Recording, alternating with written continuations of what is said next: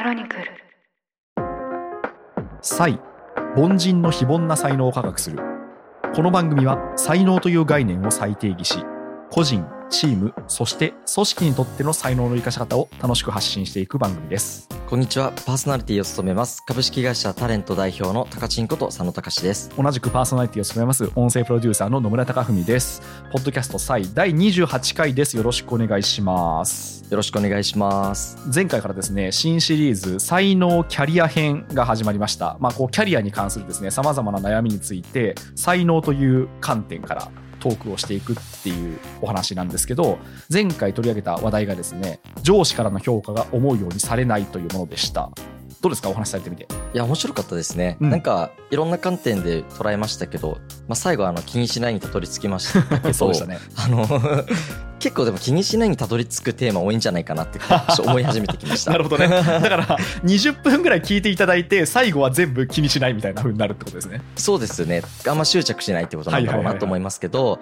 これから悩みって多分いろいろ多分出てくると思うんですよ。うんでその中であ自分は確かにこういう悩みでこういうふうに解決しようとしてたからやっぱ合ってたんだなとかえこういう新しい視点あるんだなみたいなのがなんかこういうふうに話していくと僕自身も気づかされますしもしかしたらなんかリスナーの皆さんにも気づいてもらえるんじゃないかなっていう新しい可能性を感じられるようになりました。そうですね。はい。ではでは早速今回も行きましょうか。テーマは何ですか？はい。本日のテーマは新しいスキルを身につけたいけど何を学ぶべきなのかがわからないというテーマです。はい、まあ、これもですね結構多くの方が直面してることなんじゃないかと思いますけどね。めちゃくちゃありますよね、うん。なんか実際野村さんはどうですか？なんか何をスキルを身につけたらいいか分かんないっていう時期ってありましたか、うん。えっと今でこそあんまこれはなくなったんですけど例えばなんか20代の頃にこれからのビジネスパーソンはこんなのが必要だみたいな話が結構そういう言説っていっぱいあったんですよではい。私の20代の頃は英語と会計とプログラミングだったんですよ。なんかこう三種の神器みたいな感じで言われていて、はい。これから活躍するビジネスパーソンは英語と会計とプログラミングに明るくなければいけないみたいなのがあったんですよ。うーんなんかありそうじゃないですかそういうの。ありそうですよね。そうそうそう。であったんですよ。それで言うとちょっとなんかやっぱその時の認識と今の現状ではちょっと変わってきてますね。まあ何そうですね。だから今はひょっとしたらそのプログラミングスキルっていうよりも例えばその生成系 AI をうまく使う能力まあプロンプトを入れる能力みたいな風になるのかもしれないしはい。会計よりももうちょっと分かんないですけどこう人間関係とかその問いを立てる力みたいなうん。ところかもしれないですね、うん。まあ語学のあの重要性はあんま変わってない感じしますけど、はいだからまあその時々ごとになんかこうやっぱ流行りってあってうん。で私の頃はその英語と会計とプログラミングだったんですよ。はい。で私素直だったんでやっぱそれくらいできなきゃいけないなと思って あのなんか誰でもわかる Python みたいな本を買って、はい。ちょっとプログラミングを書いてみたりとか、えー、すごいですね。まあ、会計に関して言うと、何だったかな、3秒一体理解法みたいな、なんかそういう本買ってきて、はい。で、ふむふむバランスシートと PL ってこういう風に繋がってんだみたいなことを学んだりしたんですよ。なんだけど、今考えてみると、あの、その座学というか、なんか学ぼうと思って学んだものが、仕事に生きたかっていうと、なんか全然そんなことはなかったなっていうふうに思いまして。そうですよねはい。はいなんかね、これからの時代これが必要だっていう風に、そういう動機で学んだものってあんまり身につかなくて、うん結局自分として身についたものが何かっていうと、業務上必要になったものですね、すべて。いや間違いなくそこですよね。そう、間違いなくそこ、本当に。はい。で結局自分がバランスシートとか、その PL ですね、損益計算書とかをはっきりと理解できるようになったのって、はい。あのコンサルタントとしてそのモデルを作んなきゃいけなくなってからなんですよね。あーわかります。すごくそれ本当に。それ以前はやっぱりこう本で読んでも全然腑に落ちなかったなっていうのは思ったんで、はいはいだから、はなんか結構私の事例をまず話しちゃうと、必要になった時に人は本当に物事を身につけるっていうふうに思ってます。いそうですよねだからなんかそれで言うと、じゃあ、えっと、必要になならないと新しいスキルは身につかないのかっていうのが多分一個論点になると思うんですけど、そうですよねはい。で、それで言うと、まあ、結構私はそうだなと思っていて、じゃあ新しいスキルを身につけようと思ったら、あえて、そのそれが必要な何かを設定しちゃうみたいなことはあるかなと思いましたね。うんうん。まあだから目的を決めるってことですよね。そうそう、目的を決める。そう。だから全然わかんないですけど、はいプログラミング能力身につけたいなっていうふうに思ったら、全然できないんだけど、もうそのエンジニアさんと何か一緒にやるプロジェクトに手を挙げちゃうとかですね。うん。で、そうすると、あの、強制的にそれを学ばざるを得なくなっちゃうんで、はいはいはい。そうすると身につくなっていうのは結構自分の感覚です。それ多分なんか野村さんだからかもしれないなって思ったのが、野村さんって責任感強いじゃないですか。はいはい。でやり遂げれるじゃないですか。まあ今のところは。でこれ責任感強くない人は、はい。はい。投げ出しちゃったりとかやめたりとか、なるほど。これでまあ評価が下がったりとかいろんな現象が起きるかなと思ってて、はいはいはい。なのでなんか何が自分の一番の特性かなって把握しときながらうん。なんか楽しむと習得できる人なのか責任感を持つと習得できる人なのかあ未来にお金が生まれそうだからとかでワクワクして習得できる人なのかあ。なんか。何のモチベーションで自分は今までスキルを身につけてきたのかっていう観点がなんか才能の観点で言うと重要なんじゃないかなと思ってましてそれは本当そうですね、はいなるほどって思いました。僕の場合は起業に役に立ちそうでスキル身に全部身につけられたんですよはいはいはい。だから起業したいっていう欲求に対してうん。なんか自分の才能を生かすためには絶対途中でスキルは必要じゃないですかそうですねスキルがないと進めないからはい。なのでその障壁となるスキルは早く全部できるようになっといてうん全部障壁をなくしてあとは自由自在に自分のやり方で解決をしていくっていう、まあ、自分の才能を生かしていくに持っていきたかったんで身につけていったなと思っててみんなはだからどういうモチベーションでこのスキルを身につけたいと思ってるのかなみたいな観点が重要なんだろうなって今お話を聞いてて思いました確かに。そっか、だから才能っていう観点で考えると、何で行動できるかっていうのはやっぱ違うわけですもんね、人によって。そうですね、まあ、才能は絶対モチベーションからスタートするんでね。そうですよね。源泉がやっぱ違って、はい。そっか、だから多分私の場合は、まあこれあの、サインの前半の回で何回かやりましたけど、結構その場に貢献したいっていう意識が結構強くて、で、そうすると、新しいことを身につけるときには、新しいプロジェクトに入って、で、自分が全然そのそこの知識がわかんないみたいな状況は結構辛いんですよね。自分としては。はいなのでそうすると、そのプロジェクトに必要な能力とかスキルセットっていうのは、頑張って身につけに行くっていうのはありますね。うーんで、まあ、今だったら高知さんと同じく、そのビジネスに生きるかっていうのは、あの結構自分の中で判断軸になるんですけど、会社員の頃は、なんていうかこう、今のその場に貢献できるかっていうところで、結構新しいスキルの習得度合いが全然違ったなと思いました。うーんやっぱでもそのモチベーションに直結なものって大体すっごい身についてすごいスキルアップしますよねうん、しますね。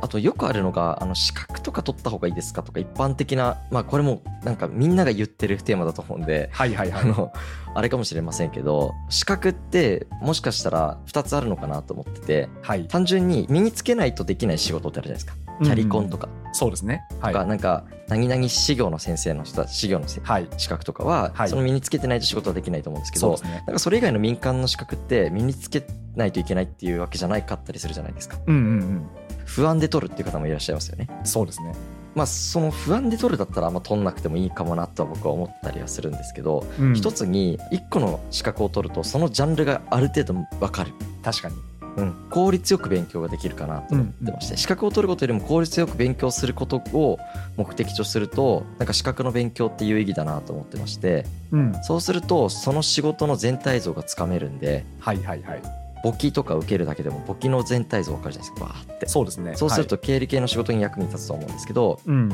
あこういうことなんだって言って、まあ、多少なんか自分の興味がある分野に関してはスキルをそういうところで資格で習得してみるっていうのも一つの手なのかなって思ったりはしますね。確かに。あの、多分証券アナリストとかもそうで、それがやってると、まあ、その、そもそも、えっと、証券業界の方は、あの、必要として取らなきゃいけないし、まあ、別にこう、教養として勉強しても、多分その株式投資とか、そういったものに結構活かせるんですよね。で、確かにその資格の勉強って、なんだろうな、資格マニアみたいな方、たまにいらっしゃって、まあまあ、ごめんなさい、あの、否定的に言うつもりはないんですけど、カードをたくさん揃えても正直あんまり意味ないと個人的には思ってるんですよ。うんこの資格もこの資格もこの資格も取ったっていうので、キャリアが開けるかって言ったら多分そんなことはないんですけど、今、高知さんが言ってくれたみたいに、資格の勉強ってすごくこうカリキュラムが練り込まれてるんで、そこの領域に関して実はなんか一番手っ取り早く全体像がわかるっていうことだと思うんですよね。そうなんですよね。その辺の自己啓発本読むよりはい。資格の本丸一冊読んでうん。と受かるぐらい勉強しちゃった方が結構効率的だなって思うことは多いですね。本当にそうですね。うん。まあ、なんか中小企業診断士取ることがいい悪いとかまず置いといてはい。あれ勉強すると一応一連の流れが分かるんですよ経済と企そうですね企業のでもあれ結構分厚くて量が多いんですけど、うんうん。でもあれバッて勉強して本読んじゃったらなんかざっと分かるんじゃないですかそうですね。っていうなんか知りたいとかうん知識を蓄えたいみたいな観点だったらすごい有用だなって感じますよねそうですね。あだからすごいなんか今話していて思ったんですけどはい世の中の出来事をあのもっと知りたいというモチベーションがベースにあるんだったらそういうなんか資格試験やってみるのいいかなと思ったんですよ。うんまあ、中小企業診断士は多分本当にその典型でその前に多分簿記があるんでしょうけどなんか世の中でその業績がいい企業悪い企業みたいなのが出てくるじゃないですかニュースで。はいでその時にそれが本当にどういう意味で業績がいいのか悪いのかこの先どうなるのかって多分その経済ニュース読んでるだけじゃ分かんないんですよね。うんでも自分がその企業分析の方法を知ってるとあなるほど確かにこの企業って調子良くなってるよねとかあこの企業なんかちょっと落ち目になってるよねっていうのがロジックが分かるっていうところなんでその意味そういうなんていうか解像度が欲しくてあの資格を勉強するっていうのはなんか結構いい態度だなと思いましたね。まあそうですよねうん、確かにでもなんかその一方で不安だからみたいな理由であの資格を取っても、まあ、個人的にはですよそんなになんかいい結果になんないかなっていうのは思いましたけどね。そうなんですよね。なんか、うん。あんまりいい結果になることを見たことないですよね。そうなんですよね。で今回のテーマはその新しいスキルを身につけたいが、ま、何を学べばいいのか学ぶべきなのかわからないっていうテーマですけど、うん。まあ、これがだからポジティブ的な目的なのかネガティブ的な目的なのかによって結構変わるなだろうなっていうふうに思ってまして、うんなので自分の目的をまず一旦バーってこう整理して給料アップのためなのかなとか成長したいからなのかなとか、周りに置いてかれたくないとかも結構あったりしますよね。あー確かにねうん、まああの人間の結構自然な感情ですからねそれはそうですそうです。でなんか多分差別化したいとか思うと思うんですよね。うんなんですけど今の業務で成果を出すことにつながるスキルの方がなんか結果としてはいい循環が生まれやすいのでかもしくは将来やりたい仕事とかやりたいことにつながるスキルアップだと、まあ、比較的好循環を生み出しやすいのかなって、うんうんうん。なんか頑張って武装してもなんかあんま使えない武器ばっかり揃えちゃって結局何も戦えないみたいな現象がそうなんです起きたりはしますからね。うん。はい。うんまあ、あとそうですね例えば会社員という立場を考えると自分の仕事って基本的にはその会社から割り振られるじゃないですか。はい、でまあもちろんその移動希望とかその何か新しいプロジェクトに手を挙げて新しいことをやっていくってことはまあえっと、意思としては示した方がいいとは思うんですけどでもそれによってそのじゃあ来月から新しいことができるかっていうとそうではないと思うんですよね。うんで、その時に多分有望なのは、これあの、高知さんもあの以前の回でおっしゃってましたけど、まあそのプロボノとか副業とか、外でちらっと新しいことやってみるっていうのはありかなと思っていて、はい。で、それをやろうと思うと、あの、自分のスキルセットからちょっとはみ出てる部分もあると思うんですよ。あの、完全な素人のところ行っちゃうと、そもそも活躍できなくて終わっちゃうと思うんですけど、はい。ちょっとだけその自分のスキルセットをはみ出るような、そういうそのプロボの副業に関わると、この新しいスキルって身についてくるんだろうなっていうのは思いましたね。まあ確かにそうですよねん新しい環境に行くと新しいことについていかなきゃいけないんで、そうすると必然的スキルが身につきますよね。そうなんですよ。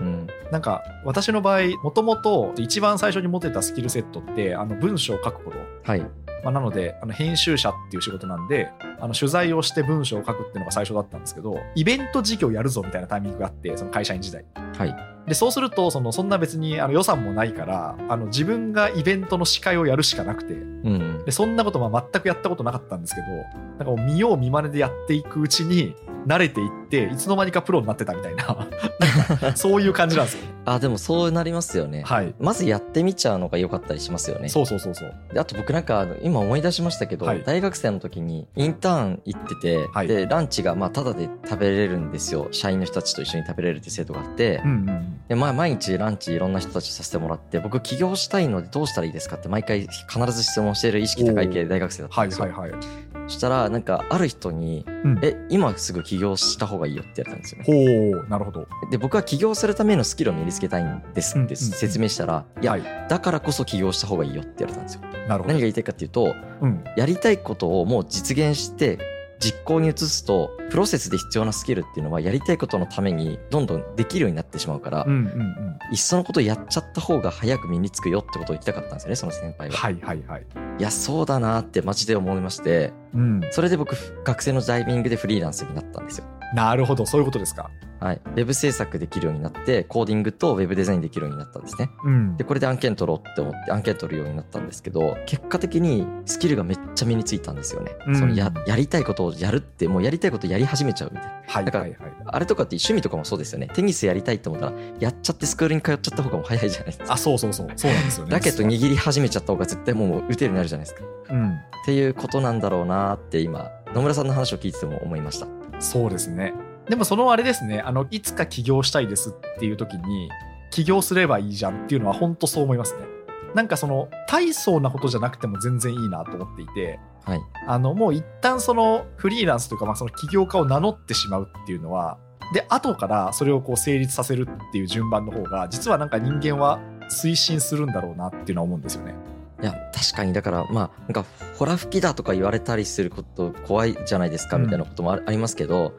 なんとか早く埋め合わせればいいってことですよね。あ、そうそうそうそう、本当にそう。追いつけばいい。うん。で結構なんかその、えっ、と、堀江門さん？はい。堀江さんのなんかエピソードで私が結構好きなのは、はい学生起業されてるじゃないですかあの方も。はいであのウェブサイト作るっていうのが全く分かんないままなんかウェブサイト作りが儲かるぞっていうふうにどっかから聞いて、でそれで受注してで受注した後にめっちゃコーディングの本とかを買ってきてでみんなで勉強しながら作ってでギリギリそれで納品したみたいなエピソードがあるんですよね起業初期に。僕もそれ知ってます。読みました？いや読んでないんですけどそのエピソード聞いたことがあって。そうですよね結構有名なエピソードですよねそれ。はい。でも多分そういうことなんだろうなって思いますね。いやそうだと思います。実際僕も恥ずかしながらそういうやり方で案件を取ったことが過去にありまして。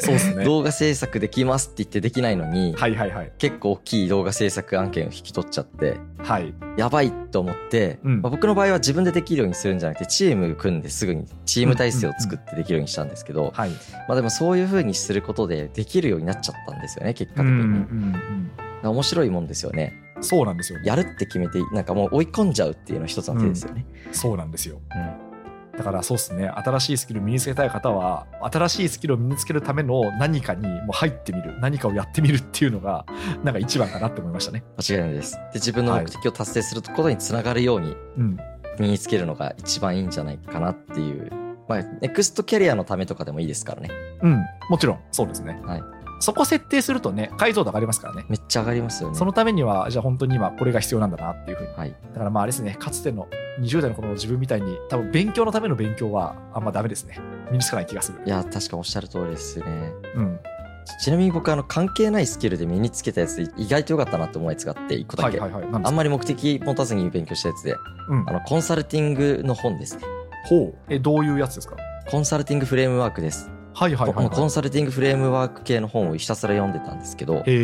あれはめっちゃ読んでよかったなって未だに思ってて、はい。直感人間だからこそ、なんかロジカルに喋ることが苦手だったんですけど、あの本を読むことで、はいはいはい。その結論ファーストで伝えることの大切さや、うん。まあ、ロジックツリーで考えるその抽象度、具体度の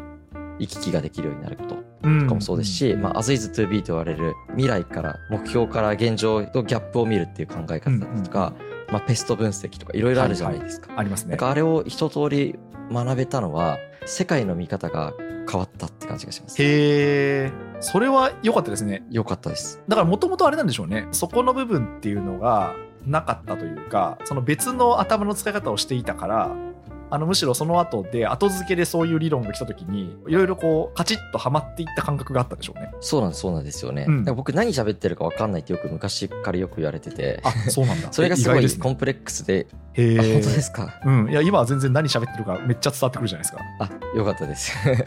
それもコンサルフレームワークの本のおかげかもしれませんね。へえそうなんだ。はい。ああでもそうかもしんないな。は目的を意識するとかもいはいはい。絶対そこから来てます。今回お話ししてた。うんうんうんはい。ああ面白いですね。あだからそっかひょっとしたら自分に足りないと思うものを雑多に読んでみると大きな発見があるかもしれないってことですかね。そうですね。まあ、うんハマるものもあればハマらないものもあるかもしれないですけど、そうですね。やってみるっていうのは一つ手かもしれませんね。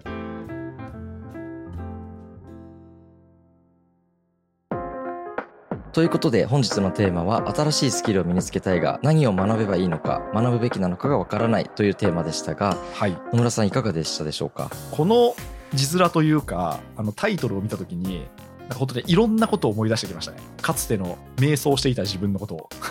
あーありますよねそういう時代ありますありってはい、ありました。僕もなんか瞑想して本屋さんにひたすら行ってうん。なんかずーっと本屋さんに行ってスキルの本見つけてはい買うとなんかちょっと不安が取り除けて帰ったら読まないみたいな現象 よくあるある。それはね、あります、あります。ありますよねあります。で、なんか、そこで思ったのは、当時は当時でやっぱこう一生懸命やってたわけなんですよ。はいだから、あんまその当時の自分をバカにすることはできないなと思っていて、はいで、今その結果を知ったこの立場だと、あの、あんまりこう勉強のための勉強って当てになんなくて、あの、身につかなくて、で、えっと、本当に身についたスキルっていうのは、実際の仕事の現場で使ったものだよっていうふうに言えるんですけど、うん当時はそんなことをまだ結果が見えてないから、それなりに頑張るしかないんですよね。無駄打ちするのを覚悟で、なんかまあいろいろやるしかないなっていうことだったんですよ。まあそうですよねまあ、だから、まあ、わかんないですけど、新しいスキルを身につけたい方がいらっしゃったとしたら、まあ、今こういうふうにああだこうだ言ってますけど、あの、まあ、それは一つのまあ参考にしていただいて、まあ、とりあえずいろいろやってみるでいいかなと思うんですよね。なんか前回に続き面白いですねあ、そうそうそうそう。前回は諦める考えないでしたけどそう気にしない。そうそうそう。今回はとりあえずやってみるいやいろいろやってみるっていう、そうそうそう。なんか、20分20喋って分話しましたけどそうそうそう最後は、なんかこう、シンプルな答えに行き着くんですけど、で、ひょっとして多分そう、その人なりに残るものがあるんじゃないかなと思っていて、はいなんでまあ多分そういうもんなんだろうなって思いました。自分なりのね習得方法とか自分なりのスキルの身につけ方っていうのが多分見えてくると思うので、はい。だからこそとりあえずやってみるっていうのは本当に大事だなって思いましたそうですね。実際僕もそうでしたねかなんかこんなこういうことじゃないですかねとかってこう整理して言ってますけどそんなの後付けで実際はやってみながら発見していくもんだなっていうふうに感じましたねそうですね。はい。まあ、なんで、このお話が何らかのヒントになっていれば嬉しいなと思いました。はい才、凡人の非凡な才能を科学する。ここまでお聞きいただきましてありがとうございました。もし気に入っていただけましたら、ぜひフォローやチャンネル登録をしていただけますと嬉しいです。そしてこの番組ではリスナーの皆さんからのお便りをお待ちしています。概要欄に投稿フォームを記載しましたので、感想や質問などお気軽にお寄せください。また、X でハッシュタグ、才能ラジオ、才能は漢字、ラジオはカタカナで感想をポストしていただけますととても励みになります。この番組は毎週金曜日朝6時に配信されます。それでは次回もどうぞよろしくお願いいたします。